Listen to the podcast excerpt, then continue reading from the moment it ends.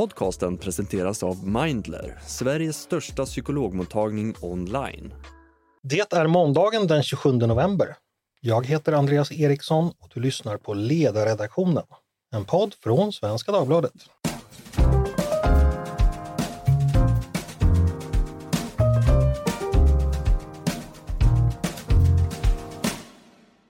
Varmt välkomna ska ni vara till en ny vecka med oss på Ledarredaktionen. I helgen hade, som ni kanske vet, Sverigedemokraterna landsdagar i Västerås. Och då höll partiledare Jimmy Åkesson ett tal. Det var i lördags. Ett tal som givetvis, som alltid i sådana sammanhang, handlade om partiets egen förträfflighet. Men mycket ägnades också åt det som har skett i Sverige sedan den 7 oktober och Hamas angrepp på Israel.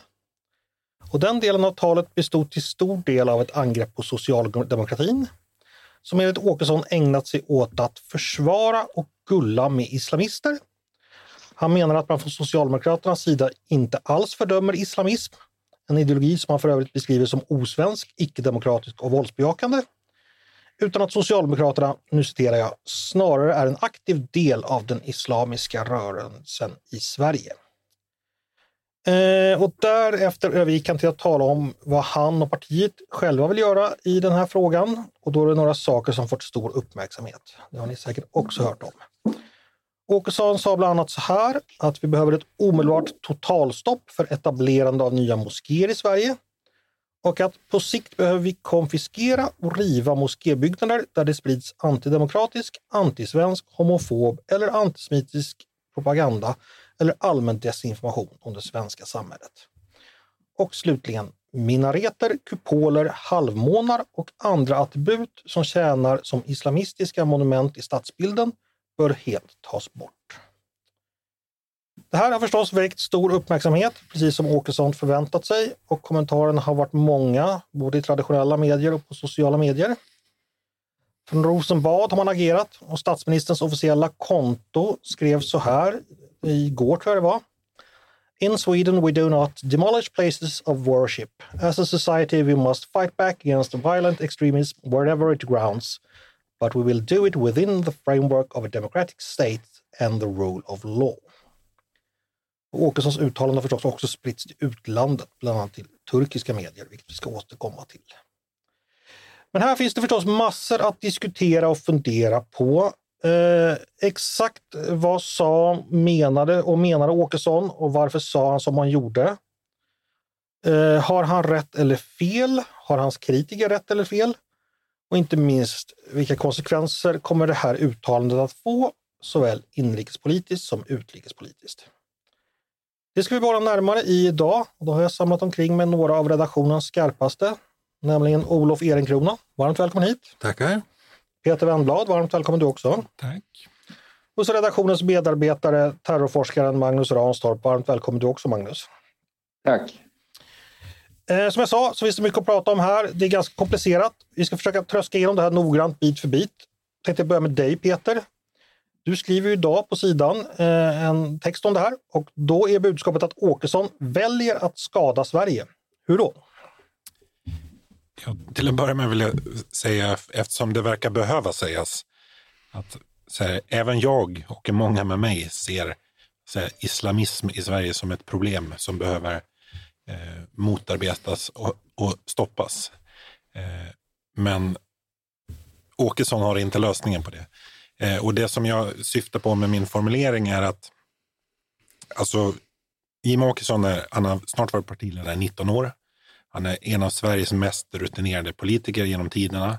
Han vet naturligtvis exakt vad han gör, liksom exakt vilken kontext eh, som det här eh, uttalandet kommer i, exakt vilken situation Sverige befinner sig i säkerhetsmässigt, hur liksom upptrissad vår eh, inhemska diskussion är, alltså vilka intressen vi har, alltså inte minst liksom NATO-medlemskapet.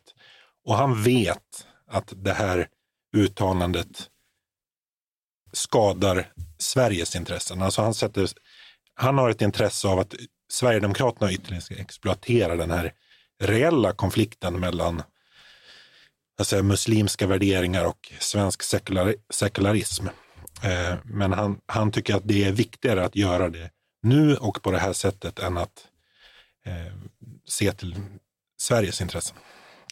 Vi ligger lite närmare in på hans resonemang. Du, du håller med, låter det som att du ser också antidemokratisk och våldsbejakande islamism som ett hot mot Sverige? Ja. Och, och så.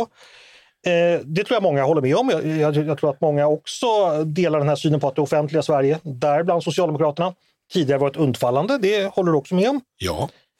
Så när är det Åkesson tappar dig? När går han över gränsen enligt dig?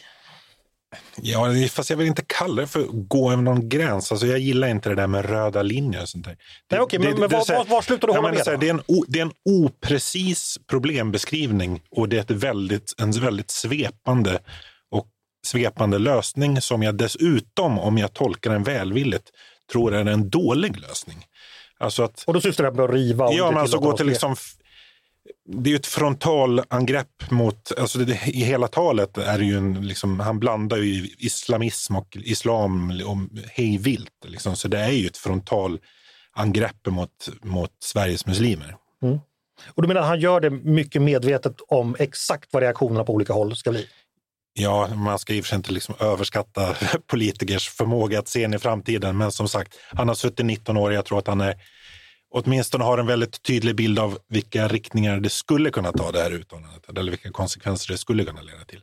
Och han vet naturligtvis, och det tycker jag att det allvarligaste, det återkommer vi säkert till, att det här skulle orsaka, liksom utlösa konsekvenser som regeringen, som han samarbetar med, behöver hantera. Hey, I'm Ryan Reynolds. Recently, I asked Mint Mobile's legal team if big wireless companies are allowed to raise prices due to inflation. They said yes. And then when I asked if raising prices technically violates those onerous two year contracts, they said, What the f are you talking about, you insane Hollywood ass? So to recap, we're cutting the price of Mint Unlimited from $30 a month to just $15 a month. Give it a try at mintmobile.com slash switch. $45 upfront for three months plus taxes and fees. Promo rate for new customers for limited time. Unlimited more than 40 gigabytes per month. Slows. Full terms at mintmobile.com. Låt ordet gå vidare till Magnus. Du sa till DN igår tror jag det var, och nu citerar dig.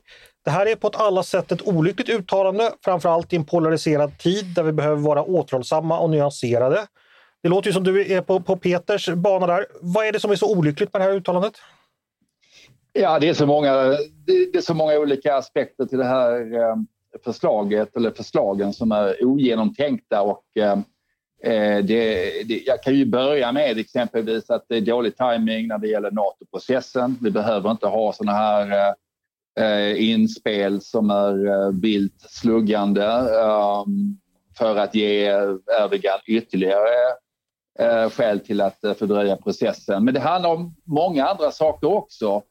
Eh, han, ehm, det kan försvåra, allvarligt försvåra relationer och tilliten mellan våra myndigheter och muslimer. Ehm, eh, det, det, han blåser upp storleken på problemet i onödan. Jag, jag har ju ägnat hela min yrkesverksamma karriär till att eh, bemöta den radikala islamismen och, och, och islamismen.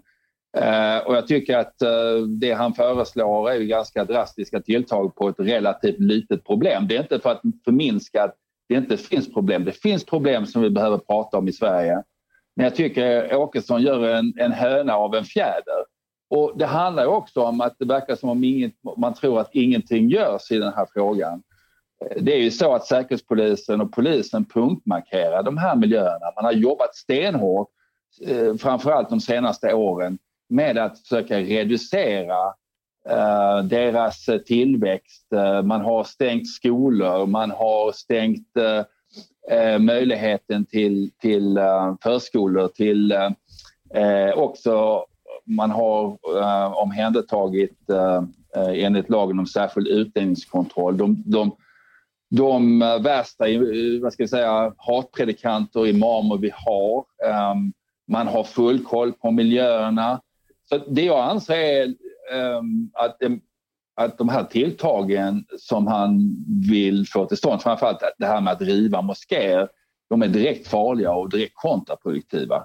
Eh, det finns inte heller, jag vill bara tillägga det, det finns, det finns inte heller liksom empiriska belägg för det Åkesson påstår, det vill säga att radikalisering sker i moskéer. det finns vissa moskéer som har, har, problem och det hade varit bättre om han hade nämnt kanske några moskéer och differentierat. Um, för han kollektiviserar alla muslimer och eh, spär på en, en, en fiendebild. Eh, så jag skulle vilja säga att eh, det här skapar mer radikalisering istället för att minska den.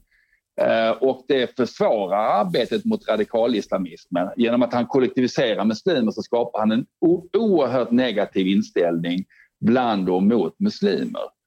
Uh, så att jag, jag, tycker också den lista som Åkesson radar upp, det här med att vara antidemokratisk, antisvensk, ja, det kan man fråga vad är det? Homofob och antisemitisk propaganda eller allmän desinformation om det svenska samhället. Ja, det är rätt godtyckligt. Hur ska vi, hur ska vi bemöta det här? Vi har redan lagstiftning för mycket av detta så jag tycker att uh, jag blev väldigt förvånad över att han, att han gick den här vägen. Okej. Okay. Vi ska släppa in vår, vår tredje deltagare här också, Olle. Både Magnus och Peter är ju ganska överens om att, eh, ja, i sin kritik mot Åkesson. Eh, hur tolkar du hans uttalande och är du lika kritisk? Ja, jag delar inte Magnus uppfattning på en punkt. Jag är inte förvånad. Det är typiskt eh, Åkesson och det är typiskt Sverigedemokraterna att göra det här symboliskt, att göra, skapa en symbolik kring, kring moskéerna och kring det faktum att vi har många muslimsk trosbekännelse i Sverige. Eh, ja, vi har rivit, vi har rivit, eh, vi rev hednatemplen i Uppsala. Och vi ägnade ju under reformationen stor omsorg åt att riva ner det kulturarv som, eh, som katolicismen representerade i Sverige med klostren och och så. Annars har vi ju aldrig ägnat oss åt detta. Alltså Stalin gjorde ju sädesmagasin av kyrkorna och i, i Tyskland så brände man synagogor för att manifestera sitt, sitt hat mot eh, judar. Eh, det är ett oerhört primitivt tänkande som ligger bakom Åkessons utspel. Men det är naturligtvis avsett att trigga, trigga opinioner som, som eh, samlas kring honom. Mm. För vi vet ju alla varför Åkesson gör så här. Inte heller jag är förvånad. Tricket lika gammalt som mina clash-tishor. Eh, han för ju, börjar ju med ett ganska okontroversiellt resonemang om att eh, antidemokratiska rörelser är dåliga. Sen så lägger han in mer och mer kontroversiella och till slut helt orealistiska och bisarra förslag. Och sen när han får kritik så låtsas han som att SD är de enda som är kritiska mot, mot islamismen och säger att eh, ja, ni liberala syltryggar, ni, ni vill inte bekämpa det här. Peter, vi har ju sett det här förut. Mm.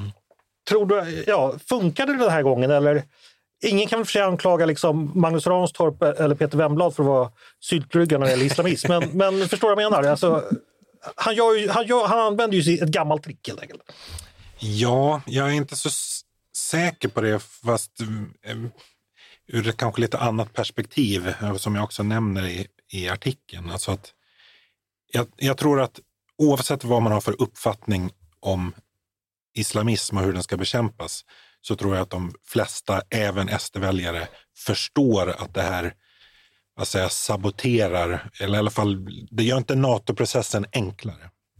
Och jag tror att den aspekten, alltså här, Sverigedemokraterna är, kallar sig för Sverigevänner. De säger, sätter liksom Sveriges intressen först. Och alltså, jag tror att även bland SD-väljare att det blir en dissonans här mellan vad Sverigedemokraterna säger sig prioritera och hur de liksom de facto agerar för att, att uppnå det. Att det, här, att det här skadar Sverige mer än vad det, vad det gynnar oss. Du skriver också i din text att eh, regeringskansliet var ju inte informerat om att det här uttalandet skulle komma. Eh, vad skulle du säga, är det kutym att man informerar den regering man samarbetar med om sånt här och vad tyder det på att man inte gör det? Eh, ja, alltså regeringskansliet är ju en enorm samordningsapparat. Där man alltså det är otroligt mycket liksom informationsförmedling för att man ska vara uppdaterad hela tiden om vad man håller på med. Visst, det här ligger liksom utanför Tidösamarbetet. Men alltså, oavsett om det är kutym eller inte, har man ett regeringssamarbete och man är på väg som partiledare att göra någonting som man rimligen vet, eller med all säkerhet vet, kommer leda till konsekvenser som regeringen behöver hantera. Alltså det är, så, det är oseriöst att inte förvarna om det. Alltså, det är oprofessionellt. Alltså, liksom, Ebba Busch hon informerade om, om Ulf Kristersson och hon skulle äta lunch med Jimmy, Jimmy Åkesson. Det här är liksom av något annan dignitet. Mer än en lunch. Olle, varför säger du? Nej, men eh, Peter har rätt där. Det, det finns ju sen en etablerad tradition i Sverige att när det gäller saker som är känsliga för, för vår säkerhetspolitik och så, så håller man varandra informerade om, om, om man är en relevant spelare. Eh, och det där har ju moderater, socialdemokrater och borgerliga gjort i alla tider. Det har handlat om spionaffärer eller utlämningsärenden som är känsliga. Eh, och eh, det är klart att Åkesson visar med all önskvärd tydlighet att han inte är en del av den krets som kan bli statsbärande i Sverige och prioritera Sveriges intressen framför den snäva partipolitiken. Och det är naturligtvis, sett fram, framåt så är det ett, det är ett stort problem. Det är, en, det är en rejäl tavla han har gjort där. Det har Peter helt rätt. Mm. Jag ska återgå till Magnus och fortsätta lite till ett annat ämne. Du nämner ju både hot från terrorister och risken för att Sveriges utrikespolitiska relationer saboteras. Men jag tänker samtidigt att terroristernas mål det är ju delvis att vi, vi ska skrämmas till tystnad, att vi ska undvika att kritisera antidemokratiska strömningar och så vidare. Magnus, kan du inte se då att det finns en poäng i att ändå göra som Åkesson gör, att verkligen ja, men, eh, lyfta rösten. Och liksom, det, det, är ju så han själv skulle försvara sitt agerande. att jag, jag kommer inte låta mig skrämmas till tystnad. Jag struntar i terrorhotnivån. Jag kommer ändå använda min yttrandefrihet. Skulle du förstå det resonemanget? Nej, det förstår jag verkligen inte. Om man sätter Sveriges intresse först så, så försöker man ha en, ett, en, ett, en anständig ton framförallt också mot en minoritet där de flesta inte är radikala, inte har problem. Det finns naturligtvis saker som vi måste diskutera i relation till eh, demokrati, mänskliga fri och rättigheter, framförallt jämställdhet och, och islam och, och, islamismens roll i samhället. Men, men i, i det här fallet så tycker jag inte det. Vi har ju redan, alltså det spär ju på en redan hög hotbild mot Sverige. Vi har ju haft eh, en LBU-kampanj eh, där ett narrativ om att eh, Sverige kidnappar muslimska barn har, har upprört eh, hundratals miljoner eh, i kombination med koranbränningarna. Det ledde till att terrorister började rikta in sig mot Sverige. Jag räknade sist tror jag fyra, fem, sex grupper som uh, riktade specifika hot. Och sen har vi idag också felciteringen av eh, Kristersson som uh, också blev viral. Och så ovanpå detta nu så, så Går man på um, eh, moskéer, att man ska riva moskéer och så vidare. Det, det, det, finns många steg innan dess som man bör ta om man är seriös med att vilja bekämpa den här uh, radikalislamismen som finns. Mm. Um, och sen ovanpå det, jag vill bara säga det, um, det, är ju, det är ju den uh, utländska delen. Men sen har vi också inne i Sverige, vad skickar det för signaler mot en väldigt stor grupp. Det spär på fördomar mot vanliga muslimer eh, som då också kan leda till antimuslimska hatbrott. Så att jag tycker det är jätte, jätteolyckligt. Eh, Peter tog upp det inledningsvis, det är ju att Åkesson i, i, sitt tal, han pratar ju hela tiden om islamister. Ordet islamister nämns 29 gånger i talet, eh, islam bara en. Men det är uppenbart att han, han, tar sikte så att säga, han pratar om minareter, kupoler, halvmånar alltså, islams vanliga symboler. Att han uppenbarligen här vill utplåna gränsen och att han närmast ser islamism och islam som, som samma sak. Synonymt. Synonymt. Och inte vilken islamism som helst utan en, en vålds, att det är islam i sig som är våldsbejakande, antidemokratiskt.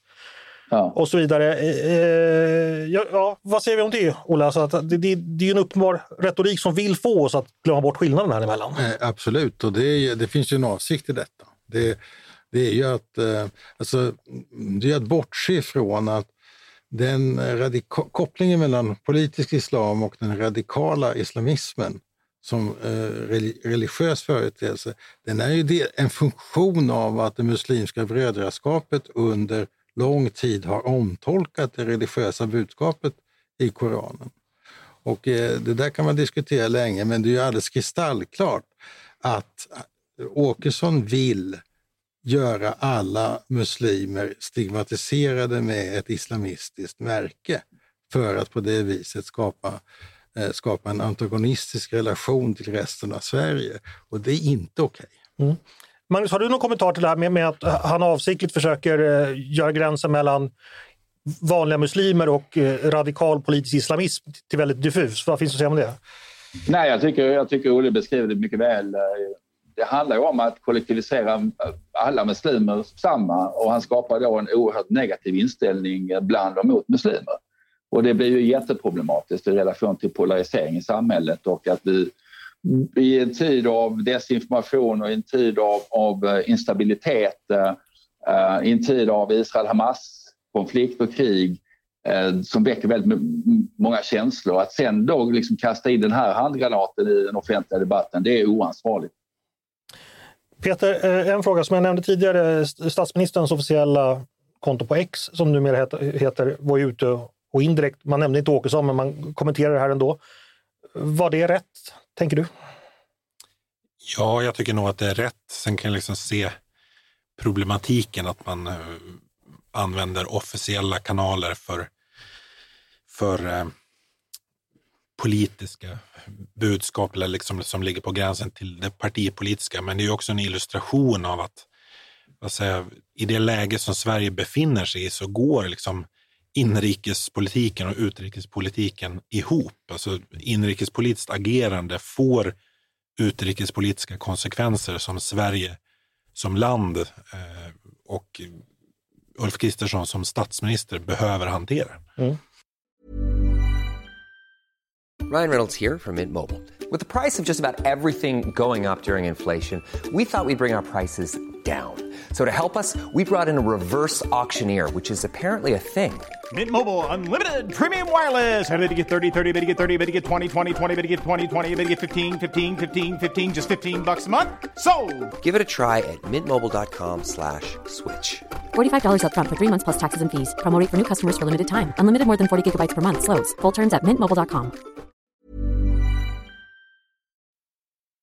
En annan aspekt, eh, när jag har tittat på sociala medier eh, idag och igår, eh, då vill många försvara, eller i alla fall kommentera Åkessons utspel med att då hävda att stänga moskéer, det sker i flera europeiska länder. Frankrike och Tyskland är de två vanliga exemplen. Eh, Magnus, vad finns att säga om det? Om vi liksom struntar i den yvigaste retoriken från Åkesson här. Behöver vi fler redskap i, i Sverige att ta till mot om det skulle finnas att moskéer bedriver en politisk eh, propaganda, eh, bör vi närma oss Frankrike och Tyskland? Bör, bör moskéer stängas? Eller vad, vad, tänker du om hela den aspekten? Nej, men det, det, finns, det, det, kan finnas detta. Vi har ju Myndigheten för stöd till trossamfund som är en direktkanal där man för dialog. Man, man känner på tempen eh, i olika, i olika moskéer. Det kan finnas eh, moskéer som har de här yttringarna men då får man ju dels se om det är någon lagstiftning som kan tillämpas eh, i relation till vad, som, vad de har sagt och så vidare. Och, och eh, vi har ju liksom gradvis försökt reducera den här problematiken. Problemet är att om man tar till storsläggan eh, och, och, och liksom säger till, inte bara att stänga moské men också att driva moské, det är då det blir problematiskt. Mm. Eh, Tyskland har ju liksom en speciell historia i relation till antidemokratiska eh, organisationer och, och i Frankrike också så handlar det om att eh, staten ska stå vakt om det sekulära, la cité, och de har ju en separatismpolicy. Där har de vidtagit många, många olika åtgärder. Men det finns många steg innan om vi pratar om, om ja, vad finns det för konfliktytor mellan vår demokrati och eh, is, is, islamismen och så vidare. Eh, och det finns många åtgärder som redan vidtas eh, som är mycket mer smartare och som inte alienerar stora grupper eh, i samhället. Mm. Bara fortsätta lite kort på det spåret. Nu nämnde vi Tyskland och Frankrike. Precis som du säger så har länderna sin speciella kontext. I Tyskland har man varit beredd att ganska snabbt förbjuda organisationer som hotar demokratin och det har förstås med landets historia att göra. Och I Frankrike handlar det om statens roll att slå vakt om det sekulära. Ingen av dessa traditioner finns riktigt i Sverige. Tvärtom har yttrandefrihet och föreningsfrihet varit mycket långtgående. Vi förbjuder exempelvis inte rasistiska organisationer här. Olle, vad tänker du? Eh, finns det ändå en aspekt här att vi är släpphänta generellt mot antidemokrater, även om de liksom, så att säga, finns i religiösa sammanhang? Eller, eller bör vi tvärtom vårda dessa friheter mer? Är, är det den svenska vägen som är den rätta framför den, exempelvis den franska? Hur ska vi förstå I, det? I Sverige så tror jag att den rätta vägen är den vi har valt, att inte förbjuda organisationer i sig, utan förbjuda yttringar av typ eh, hets mot folkgrupp. Eh, det har varit den svenska linjen under, under hela 1900-talet och, det, kommer, och, och det, det bör nog fortfarande vara det. Den tyska och franska linjen då, har du förståelse för den? Ja, alltså den tyska linjen, precis som, som, som Magnus säger, så har de ju sin särskilda historia eh, som ju har haft ett antisemitiskt inslag som ju handlat om att förtrycka en religion. I Frankrike har man ju haft väldigt svåra terroristattentat mot inte minst kristna. Eh, och man har haft eh, väldigt stora problem med personer som kommer från deras förra kolonier i Nordafrika. Eh, så där har man ju en annan inre hotbild än vad Sverige haft. Vi har ju snarast varit i den situationen att de här organisationerna, i den mån de har funnits på svensk botten, så har de ju ägnat sig åt att planera attentat utomlands snarare än i Sverige. Men eh, det är trots allt på det viset att det inte är byggnader som eh, eh, gör dumma saker och säger dumma saker, utan det är människor i de här byggnaderna. Och då delar jag helt Magnus uppfattning att det är Säkerhetspolisens sak att hålla koll på detta. Och är det så att det försiggår förgripligheter, man uppmanar till omstörtande verksamhet eller antisemitism, då ska det åtgärdas via eh, myndigheterna. Och därför är det här som sker i Malmö så tycker jag otroligt bekymmersamt. Att man inte polisanmäler sånt som är uppenbart hets mot folkgrupp. Uppenbart hets mot folkgrupp som har pågått. Vad, vad tänker du exempelvis? Jag tänker på den här skolan där man alltså... Ja, som Sydsvenskan rapporterade ja, om i helgen. Sydsvenskan rapporterade i helgen. Att där går, backar ju samhället tillbaka. Och de ungdomar som är mitt i den här konflikten, de får inget stöd från de vuxna. Utan de vuxna går ur systemet och säger att vi bryr oss inte för att folk blir ledsna och arga. När man i själva verket borde visa att vuxenvärlden med alla de institutioner som står till förfogande säger att det här är förbjudet. Det får icke förekomma. Mm. Eh, Magnus, du, du, sa ju tidigare så att eh, dels att Säkerhetspolisen har ganska bra koll på miljöerna, dels att det, ändå, det finns verktyg att hålla koll ifall det skulle så att säga, spåra ut mm. på något sätt. Och att man ska inte överdriva hotet heller. Eh, ja, är det något ytterligare du vill... vill eh, är, är, det vad Åkesson gör helt enkelt? målar han fan på väggen i allt för hög grad och vill ta fram åtgärder som är helt oproportionerliga? Ska jag förstå det så? Helt rätt. Eh, de är oproportionerliga till, eh, till problemets karaktär och eh, jag, det är inte så bara att Säkerhetspolisen har, har något sådär koll. De har järnkoll på de här miljöerna. De, de vet också vilka moskéer som inte kanske Uh, alltså, som är problematiska i relation till uh, att ha kanske lite anti, antidemokratiska yttringar och så vidare. Men, men, men jag tror man måste så att säga, tackla de här uh, frågorna smart. det finns det är viktigt att gå på kanske nyckelindivider i det här ekosystemen som finns lokalt sett. Men det är inga stora jättemiljöer och de är rätt välkända och vi har gjort insatser nu som jag tycker är eh, effektfulla och eh, proportionerliga. Och sen ska vi också veta det att eh, i vissa av de här desinformationskampanjerna mot socialtjänsten exempelvis så, så, så var eh, de svenska muslimska föreningarna, stora paraplyorganisationerna, de, de var väldigt ansvarsfulla eh, i relation till att inte hoppa på eh, och sprida den här desinformationen utan de hade konflikter med de utländska muslimska grupperna och predikanterna och så vidare som drevade emot Sverige. De har inte varit lika vad ska jag säga, öppna i relation till Israel-Hamas-problematiken. Och, och, och, där finns det ju saker som vi uppenbart måste jobba med i relation till antisemitismen, i relation till att liksom få ner den här polariseringen. Och där tycker jag de kan göra mycket mer. Men det är ju också, eh, vad ska jag säga, det här handlar om ett långsiktigt arbete också som kanske ska bedrivas utanför moskéerna.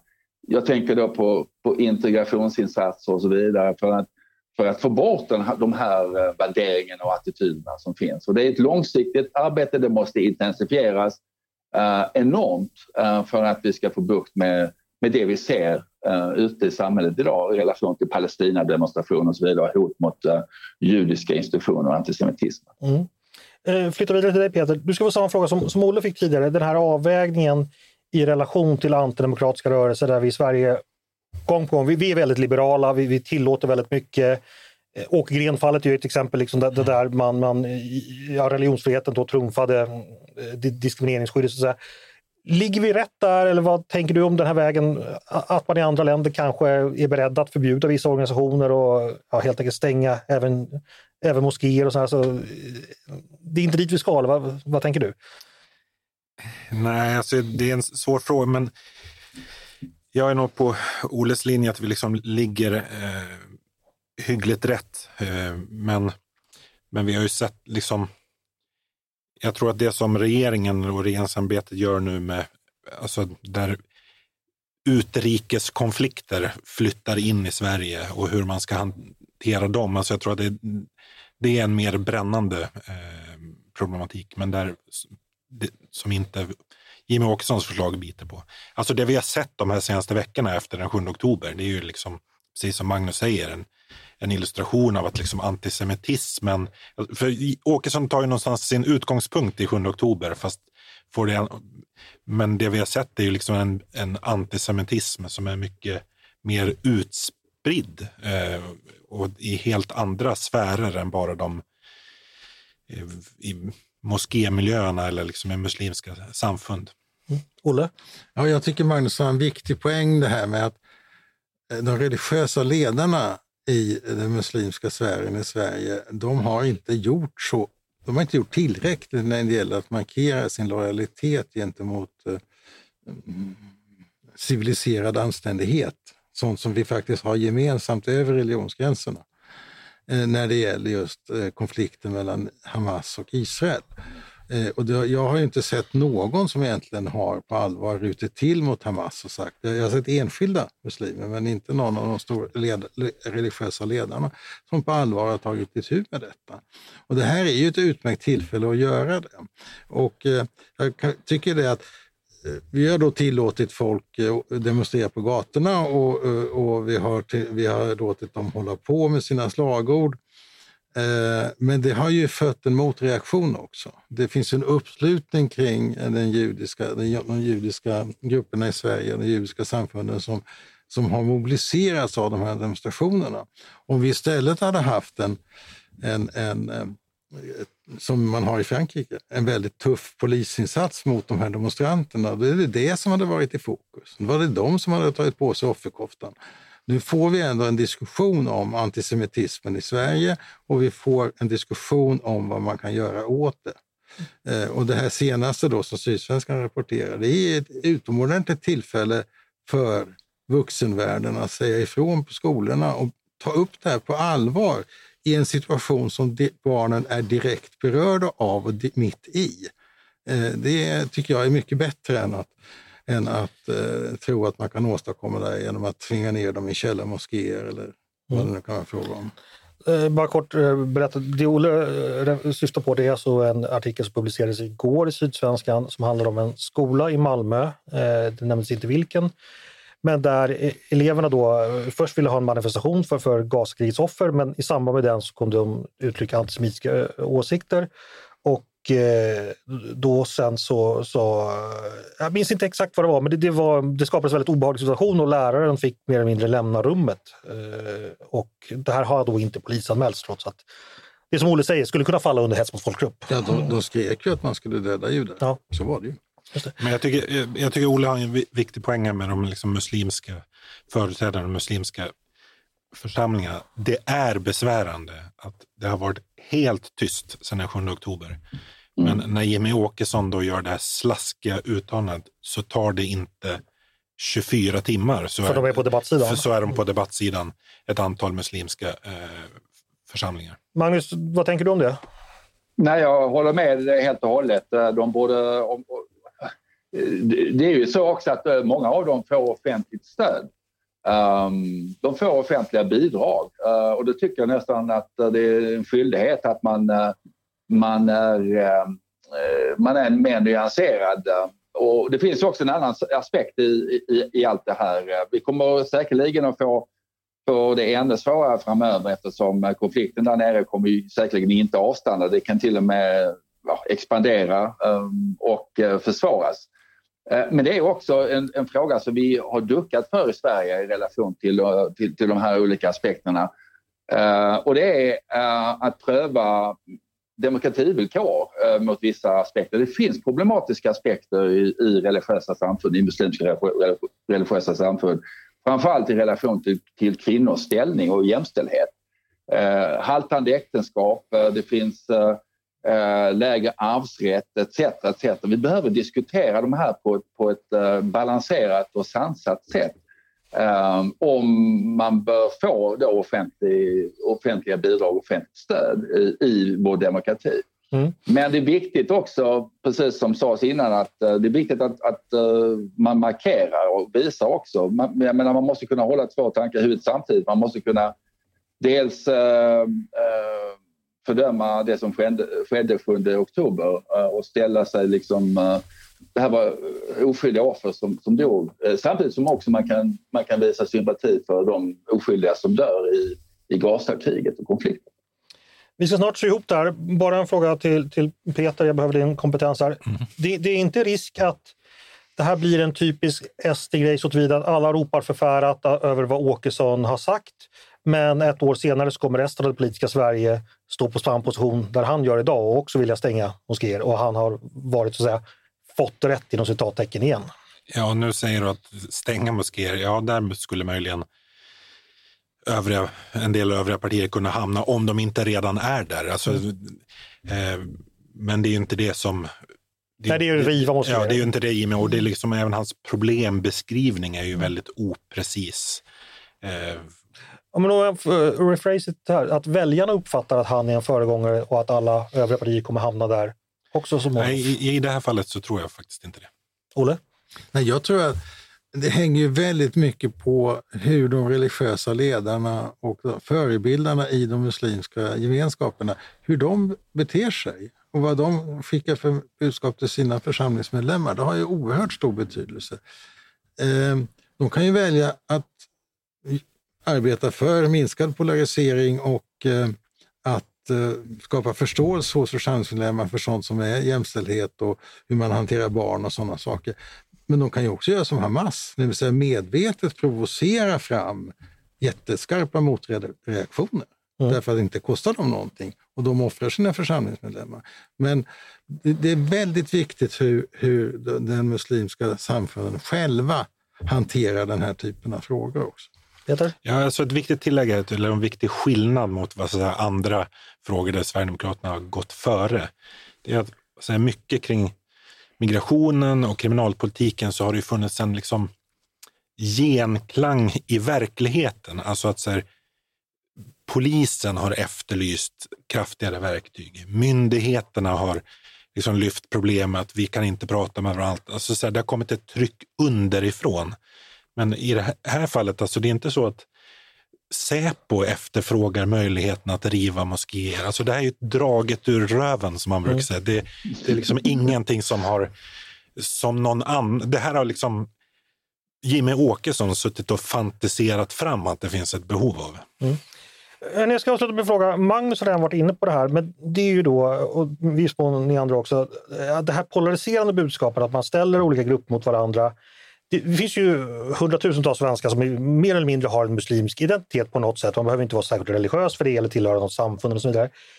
I Jimmy Åkessons värld så är det ju islamismen, den stora entiteten som hotar oss och den består också av, ja det får ju tolkas som den här stora människomassan. Vilka risker ser ni i, att, eller hur stora är riskerna när Jimmy Åkesson använder sig av, att Magnus kallar det en handgranat, det är ju ändå liksom enormt stora befolkningsgrupper av svenskar som han ja, särskiljer, dömer ut och, och, och, och beskriver på ett, på ett speciellt sätt. Vad, vad ska jag tänka om det, Olle? Alltså, polarisering i samhället? Alltså min grundläggande inställning är att religion i politiken är ett giftpiller. Om det så är, eh, handlar om islamism eller det handlar om extrem frikyrklighet eller om det handlar om, om fanatiska eh, kristna. Eh, olika, man, man, får inte undervisa om utvecklingsläran eller man får inte göra abort och sådana saker. Det, får, det, det, här är väldigt problematiskt med religiösa idéer som tar över det politiska fältet. För att det politiska fältet bygger på kompromisser och att man kan resonera sig fram med utgångspunkt för förnuft och vetenskapligt tänkande. När man skjuter in de här religiösa föreställningarna så raserar man grunden för det rationella politiska samtalet. Och Det här menar jag det är viktigt att vi har klart för oss. Om vi ska bevara det svenska sekulära tänkandet i politiken. Och vi ska inte inte acceptera att man går in med religiösa vanföreställningar. Man får tro vad man vill, men man ska inte lägga ett religiöst raster över politiska lösningar. Peter? Ja, men och här skulle jag vilja lägga till att ur den här aspekten så är ju även liksom Jimmy Åkesson, Sverigedemokraternas agerande här ganska osvenskt. Därför att den, Sverigedemokraterna pratar mycket om svensk kultur. Svensk politisk kultur bygger på förnuft, rationalitet, liksom noggranna problembeskrivningar, noggranna utredningar av vad man ska göra. Inte den här typen av... av så att där mäler ju Sverigedemokraterna ut sig. Tre mot två i beredningsutskottet eh, kontra proportionsvotering. Ja, eh, Magnus, du ska få slutord tänkte jag. Eh, vad tänker du är det viktigaste att vi tar med oss utifrån den här diskussionen och eh, det som har skett? Ja, det är att vi har en sansad och balanserad eh, debatt eh, kring och diskussion kring islam, islamism och, och att vi för det på ett sansat sätt och att partiledare har ett speciellt ansvar i att föra den här diskussionen. Eh, Sen gäller det också att eh, hålla sig till verkligheten. Eh, Det här med radikalisering i moské och så vidare, det sker inte så mycket. Och Säkerhetspolisen har redan koll på de här olika miljöerna. Och det viktigaste är också att det får utrikespolitiska verkningar, eller det kan också få inrikespolitiska. Det vill säga att det spär på en redan hög hotbild mot Sverige. Mm. Och det har vi inte råd med idag. Framförallt inte när NATO-processen står på spel. Håll oss till verkligheten, säger Magnus. Eh, håll oss till svensk politisk kultur, säger Peter. Och håll religionen borta från politiken, säger Olle. Det var en bra sammanfattning av samtalet. Stort tack Magnus Ranstorp, Olof Ehrenkrona och Peter Wennblad för att ni gästade mig idag. Tack själv. tack. tack.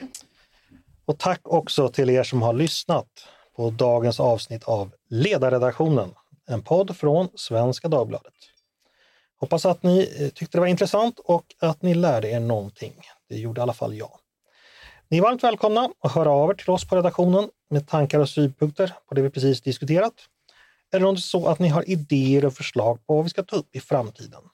Då är det bara att mejla till ledarsidan snabla svd.se. Jag försöker svara på så mycket jag bara kan och missar jag någon gång så är jag ledsen för det.